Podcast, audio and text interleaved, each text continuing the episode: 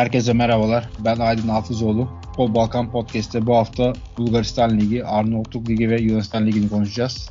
Bulgaristan Ligi için Rauf'la birlikteyiz. Rauf hoş geldin. Hoş bulduk herkese merhaba. Bulgaris taraftarısın. Bulgaris'i yakından izliyorsun ve Bulgaristan Ligi'ni. Kendi tanıtmak istersen. Ben Rauf Ercan, muhasebe denetim alanında yüksek lisans yapıyorum Trakya Üniversitesi'nde. 24 yaşındayım, Bulgaristan göçmeni. Aynı zamanda da herkesin olduğu gibi büyük bir futbol tutkusuyla Bulgaristan Ligi'ni yakından takip etmeye çalışıyorum diyebilirim. Bu sezon Ludogorets'i nasıl buluyorsun? Avrupa maçlarında eleme maçlarını izleme şansın oldu mu? Aslında eleme maçlarının şu an ilk turdaki maçları çok izleyemedim. Ama bu ikinci turdan sonrasında ve ligin o başlama sürecinle beraber oradan sonrasında daha çok takip etmeye çalıştım. Ve o dönemde aslında üçüncü turdaki ilk maç Dinamo Zagreb maçındaki maalesef yani orada bir Dinamo Zagreb'e kaybetmiş olsak 2-1 ama iyi bir oyun oynadık. Yani en azından gördüğüm kadarıyla bir baskı vardı, bir oyun oynama stilinde değişikliğe gidilmişti. Yeni gelen teknik direktörle aslında takım bir değişime uğramıştı ama özellikle dönem başında ilk başta ya acaba olacak mı yine aynı şeydeki gibi mi derken en azından gördüğüm kadarıyla takım daha bir oynama isteğiyle başladı. En büyük sürprizi Ludogorets'in Roma'yı kendi evimizde 2-1 galip gelmemizdi Avrupa Ligi'nde ki bence bu büyük bir şey diye. Ludogorets'in bu sezon iyi maçlarının birisi ama işte yani Zagreb maçları ondan önceki maçlarda Litvanya takımına karşı da biraz sorun yaşamıştı. O da zor geçmişti. Orta saha sıkıntısı yaşadı benim gördüğüm kadarıyla sezon başında. Şimdi işte Piotrowski geldi. Brezilya futbolcular da anca Roma maçına yetişebildi. Golü atan Nonato yeni gelmişti. Girdiği maçta galibiyet golünü getirmişti. Orada bir transfer erken gelse, orta saha oyuncuları olsa belki yine bir Şampiyon Ligi kovanırdı belki diye düşünüyorum ben de hani bu sene artık bir Şampiyonlar Ligi yine yapabilir miyiz veya nasıl bir grubu düşebiliriz derken bir tık her zamanki transferlerin yetişmemesi, son dakikaya gelmesiyle çok oturamasa da aslında bu dönemki alınan Nonata diye bir tane futbolcu vardı. İnternasyonelden almıştık onu. 1.70 milyon euro gibi bir şeydeyken Brezilya Ligi'nden de çok iyi bir transferdi açıkçası. Merkez orta sahadan Yakup Yaviski ile beraber aslında ikisinin şu anda orta sahadaki açık biraz da olsa kapanmaya çalıştı açıkçası ama yine de eksikleri var mı? Var. Belki geçen sezon veya bir önceki sezonlardaki gibi orta sahadan top kapmaları yani rakip takımların hemen oyundan düşme şeyleri biraz da olsa azalmış gibiydi en azından şu anda. O zaman geçelim istersen pazartesi oynanan maça. Ludogorets 2, SSK Sofya 1. Hem maçı nasıl gördün hem Ludogorets nasıl gördün? Açıkçası takımın ilk başta biraz yorgunluk şeyde var gibiydi ve hoca geçen hafta Perşembe günkü oyuna başlarken yani Avrupa maçının Helsinki maçına başlarken 4-2-3-1 diye bir sıralışta başlamıştı ama pazartesi günkü CSK maçına yine aynı şekilde 4-2-3-1 gibiydi ama biraz da olsa taktiklerde biraz oynanmış. Özellikle ilk yarıdaki Tissera'nın dakika 9'daki attığı golden 45'e kadar defansa çekildi takım. Orada bir bıraktılar. Hani tamam dediler ilk golümüzü attık. Biz buradan artık bu maçı bırakalım. Biraz daha yavaş tempoyla oyun kurmaya çalışalım diyorlardı. Gerçekten daha ilk yarı öyle bitti ve ilk yarı için çok pozisyona dair hiçbir şey girilmedi. Her iki takım da bir defansa yattı. Çok pozisyonlar verilmedi ama CSK tarafından Young'un dakika 56'da bir golünden sonra bence her iki takım da bir uyandı. Çünkü CSK da galibiyet için saldırdı.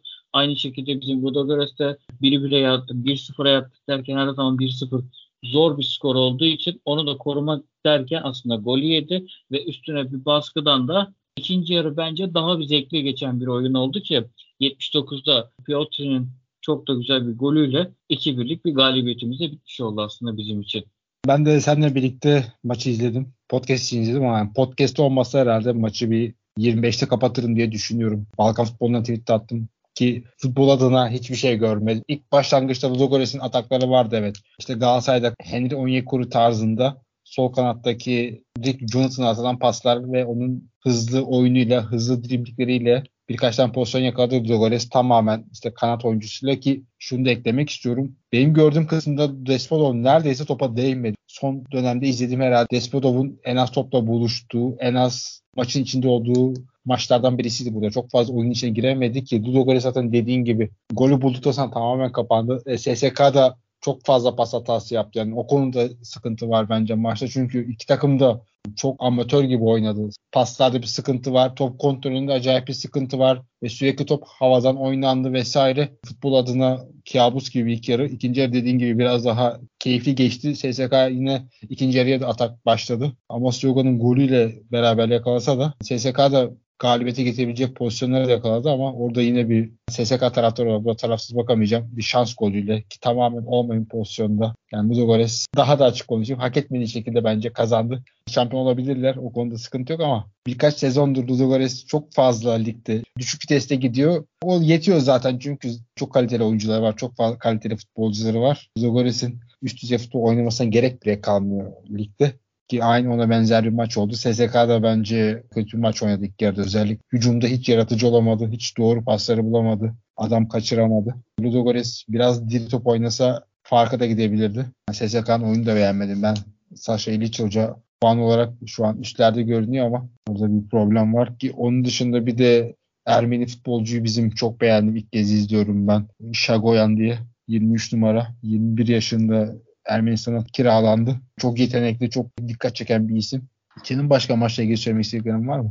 Aslında evet dediğin gibi hani o Ermeni futbolcuyu da ben de ilk kez izledim ama oyun içinde her türlü bir baskısı, oyun kurması, saha yaratması derken hani tamamen evet ben de bu takım için bir şey yapmak istiyorum diyenlerden biri.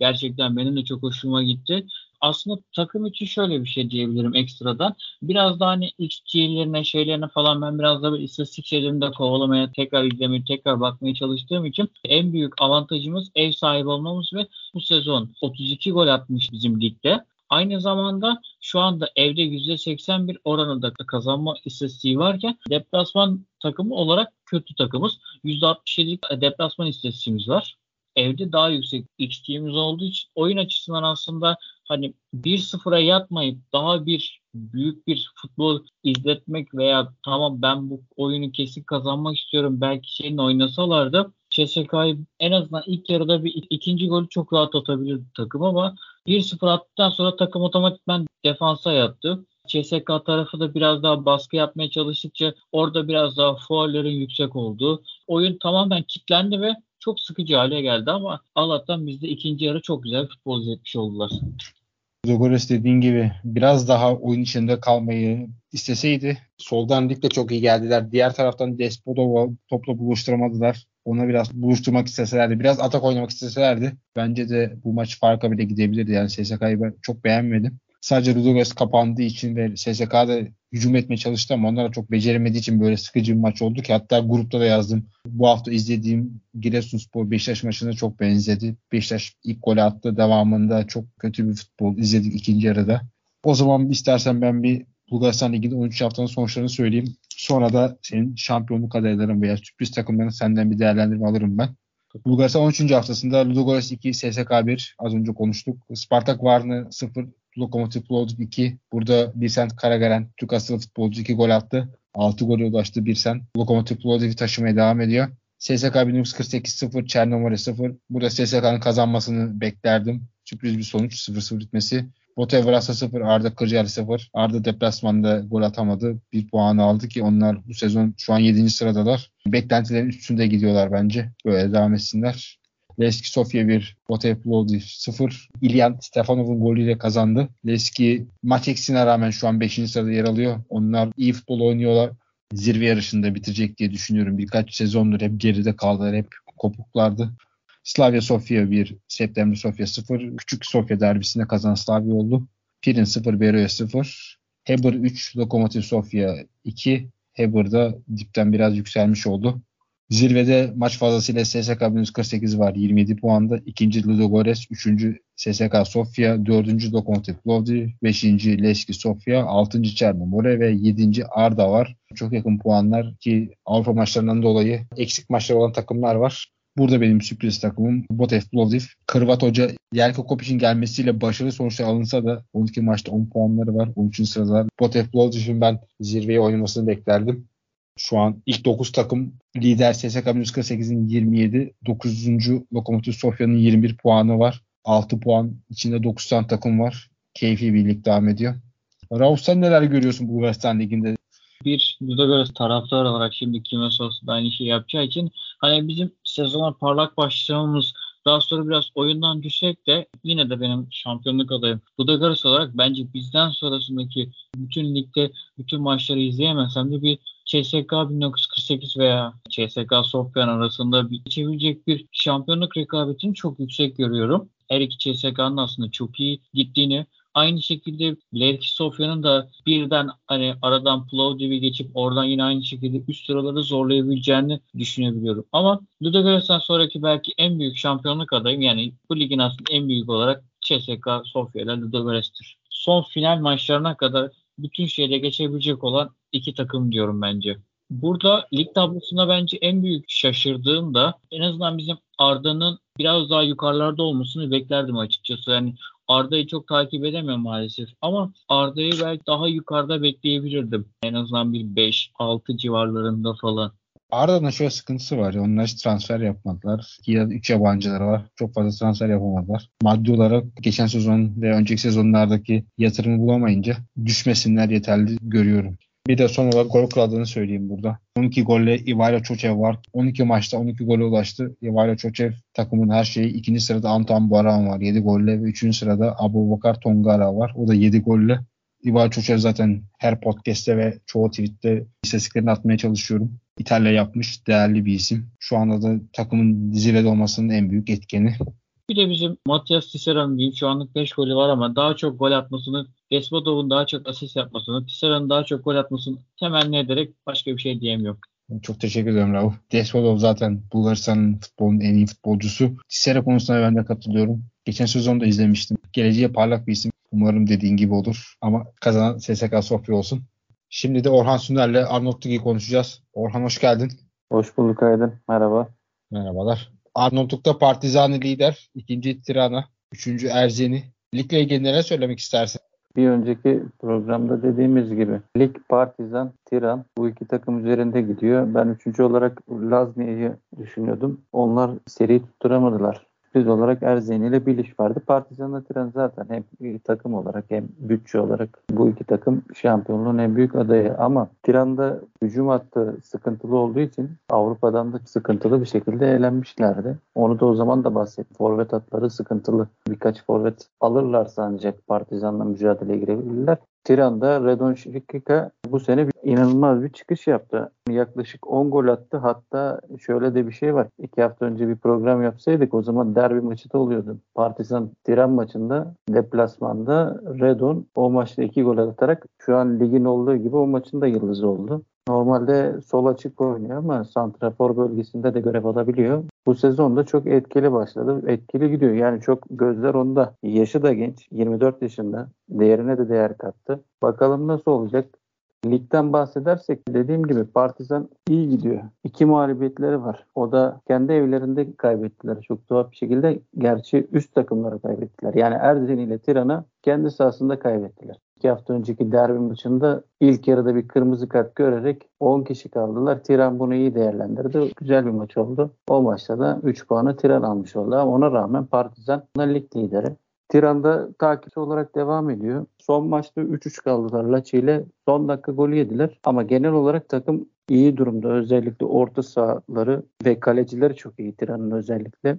Bu ligde yeni çıkan takımlar kimlerdi? Castellotti ile Bayless'ti. Bayless 2-3 galibiyet alarak üstlerde ama takım olarak iyiler de güçleri yetmez. Üst sıralarda durmayı yetmez. Daha Laznia, Ignetia da benim yani Kukesi iyi bir takım ama şu ana kadar hiç denilen ne oyunu koyabildiler ortaya ne de puan alabildiler. İlk programda anlattığım gibi Partizan'da Sukuka. Yani ben aslında ilk sıralarda onu bekliyorum. Çok etkili bir forvet. Gol olarak 4-5 gol attı. Kupa ile beraber 5-6 golü vardı sanırım. Yine Rapay vardı orada 20-21 yaşında. Özellikle ben onu takip ediyorum. Peki düşme adayların kimler? İki tane aday kimi söylersin? Bu yeni çıkan Castrovetti diye düşünüyorum ama bakalım. Laci, Kukesi falan benim düşme adayım değil. Egnetia'da da Zonda Elarj var. Türkiye'den tanıdığımız. O da takımı sırtlıyor. 9 puanın 8'ini 10 aldı neredeyse. Kaybeden geriye düşer. Bakalım ilerleyen haftalarda göreceğiz Aydın. Çok teşekkür ederim Orhan. Biz de bir dahaki derbide podcast çekelim o zaman. Sen hatırlatırsın bana. Podcast'in son kısmında da Oğuz Oruç'la birlikte Yunanistan konuşacağız. Oğuz hoş geldin. Hoş bulduk hocam. İyi yayınlar. Teşekkürler. Oğuz Yunanistan'da Panathinaikos 7-7 yaptı. Sizin ezeli rakip neler düşünüyorsunuz? Sezon başında lig başlarken seninle yine podcast yaparken Panathinaikos'un bu sezon biraz daha mücadeleci ve hani şampiyonluk için favori takımlardan biri olabileceğinden bahsetmiştik. Çünkü geçen seneden iyi gelen bir kadro alışkanlığı vardı takımda. Bu sezonda Bernard transferi özellikle ve Şuporar transferiyle birlikte hücumda da çok etkin, yaratıcı ve bireysel becerisi yüksek bir ön hat kurdu Panathinaikos ve geçen seneden gelen alışkanlıklarla beraber saha içerisinde çok uyumlu bir takım yakaladılar ve e, sezona 7'de 7 gibi son sezonlarda bunu sadece hani Olympiakos'tan görmeye alışık olduğumuz bir şekilde girdiler ve şu anda da liderlikte yakın rakiplerine göre iyi bir puan farkı açarak başladılar sezona. Ben onları izlemekten bu sezon gerçekten keyif alıyorum. Jovanovic hocayı geçen sezon başında takımın başına gelirken pek bir beklentim olmadan gelmişti ama hoca hem geçen sezon oynattığı oyun ve performansı. Hem de bu sezonun başında kurduğu bu takımla beraber bence övgüleri hak ediyor. Takımın en büyük yıldızı Aytol Cantela Piedra İspanyol oyuncu o da aslında geçen seneden gelen bir oyuncuydu. Ve iki kanatta da oynayabilen, iki kanatta da bireysel becerisi sayesinde takımına rahatlıkla pozisyon hazırlayabilen bir oyuncuydu. Patlama yapma süreci bu sezona kaldı ve bu sezonun başından itibaren oynadığı neredeyse her maçta skor katkısı verdi. Ve hatta birden fazla skor katkısı verdiği maçlar da oldu. Bu yüzden de şu ana kadar ligin ilk 7 haftalık döneminin zaten ligin MVP'si olarak Aytol Kantele Piedra'dan bahsetmek mümkün. Bunun haricinde de Yunanistan'da biliyorsun fikstür biraz daha kısa sürüyor normal sezon playoff dönemine geçmeden, şampiyonluk grubuna geçmeden. Bu dönemde Panathinaikos böyle seride galibiyetler almaya devam ederse bence playoff'ta da artık bu sezonun en büyük şampiyonluk adayı olarak onlardan bahsetmek sürpriz olmaz.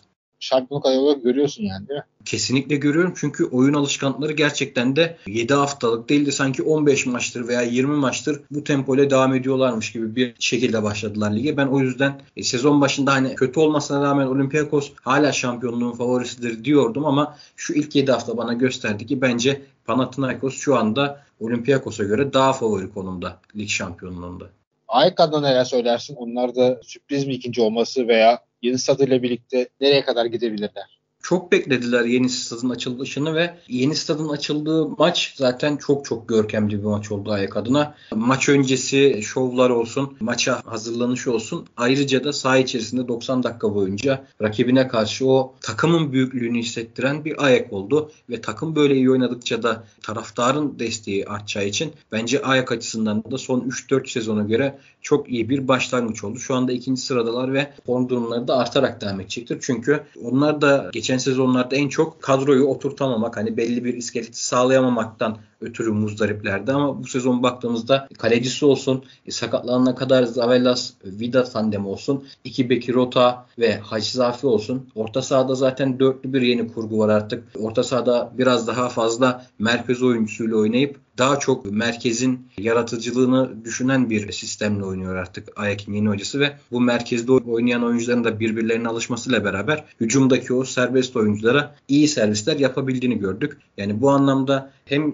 stadın açılması hem de artık saha içerisinde Ayak'tan bahsederken en az 6-7 kişilik bir iskeletten bahsedebiliyor oluşumuz bence Ayak'ın artık bu sezon direkt şampiyonluk olmasa da kendisini ilk iki için savaşan takımlardan biri olarak görmesini sağlayacaktır. Bu anlamda da Olympiakos'la, PAOK'la, Panathinaikos'la mücadele eden bir takım durumuna geldiler şu anda. Olympiakos çok fazla transfer yaptı. Marcelo geldi, James Rodriguez geldi, hoca değişti. Bu transferleri nasıl görüyorsun? Fırsat transferi mi yoksa sezon başında Avrupa'dan elenmenin getirdiği veya işte sezona istedikleri gibi başlamamanın panik transfer olarak mı görüyorsun? Nasıl görüyorsun transferleri? Daha sonra da bir Olympiakos'u değerlendirirsen bize.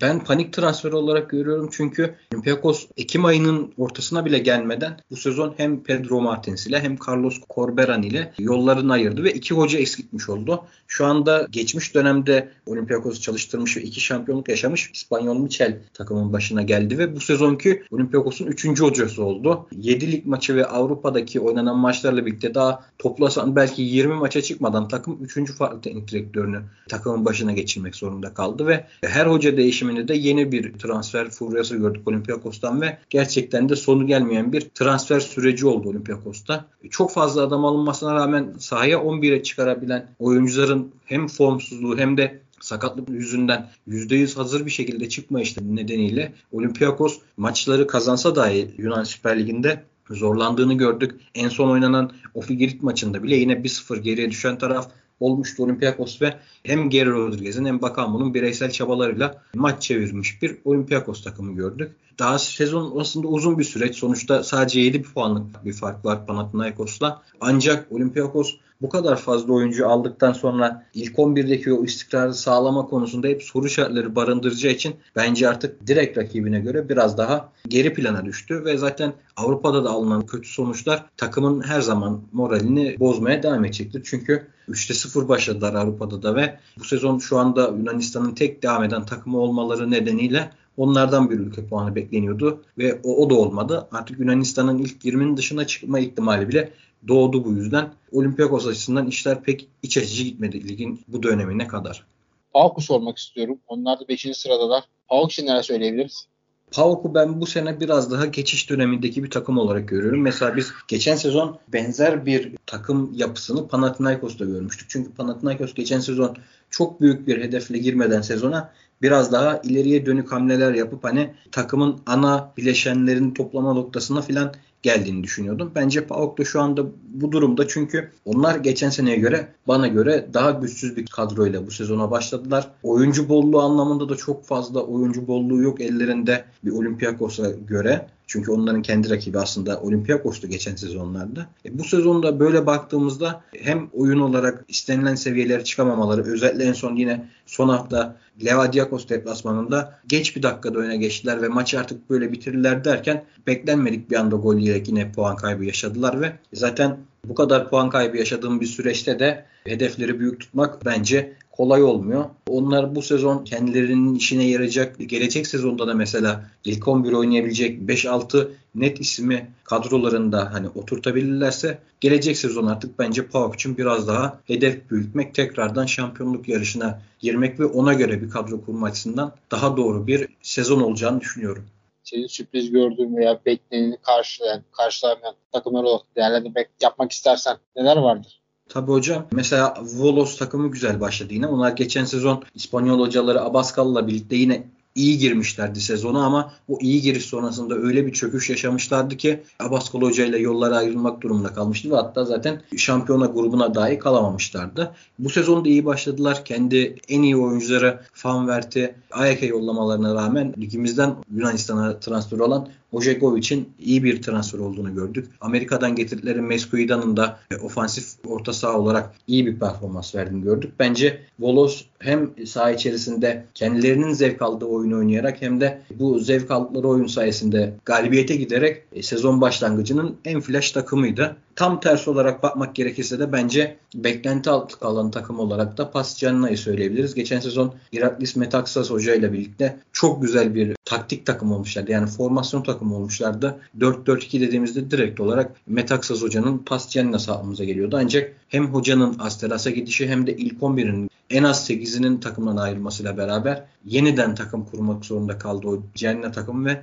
bu yeni kurulan takım biraz daha birbirlerine alışma sürecinden geçiyorlar ve beklenen puanların çok fazla altında kaldıklarını gördük. Onların şansıdır ki şu anda hem Levadiakos'ta hem Yonikos'ta daha oyun olarak galip gelebilecek kadar iyi oynamadıkları için de hala onların altında o, o iki takım var ve Pascian'le kendisini kurtarabilir. Bir şekilde Kevin Rosero olsun, Erasmus Bey olsun bu oyuncuların bir reaksiyon vererek Pascian'ı birazcık daha iyi seviyelere taşıma ihtimalinin olduğunu da düşünüyorum. Son bir isim de vereyim mesela. Ayas Osman da geçen sezon MVP'siydi Yunan Süper Ligi'nde Yonikos'la beraber. Adana Demirspor'a transfer oldu. Onlar tekrardan Yonikos'a verdiler. O Osman'ı bir oynasın dediler ama Osman önünde Turam olmadığı için çok fazla etki olmadı bu sezon. Oyuncu bazında baktığım zamanda da benim en büyük hayal kırıklığım 7 hafta içerisinde o Osman oldu. Onun da ismini burada geçmeden konuşmamı bitirmemek istedim.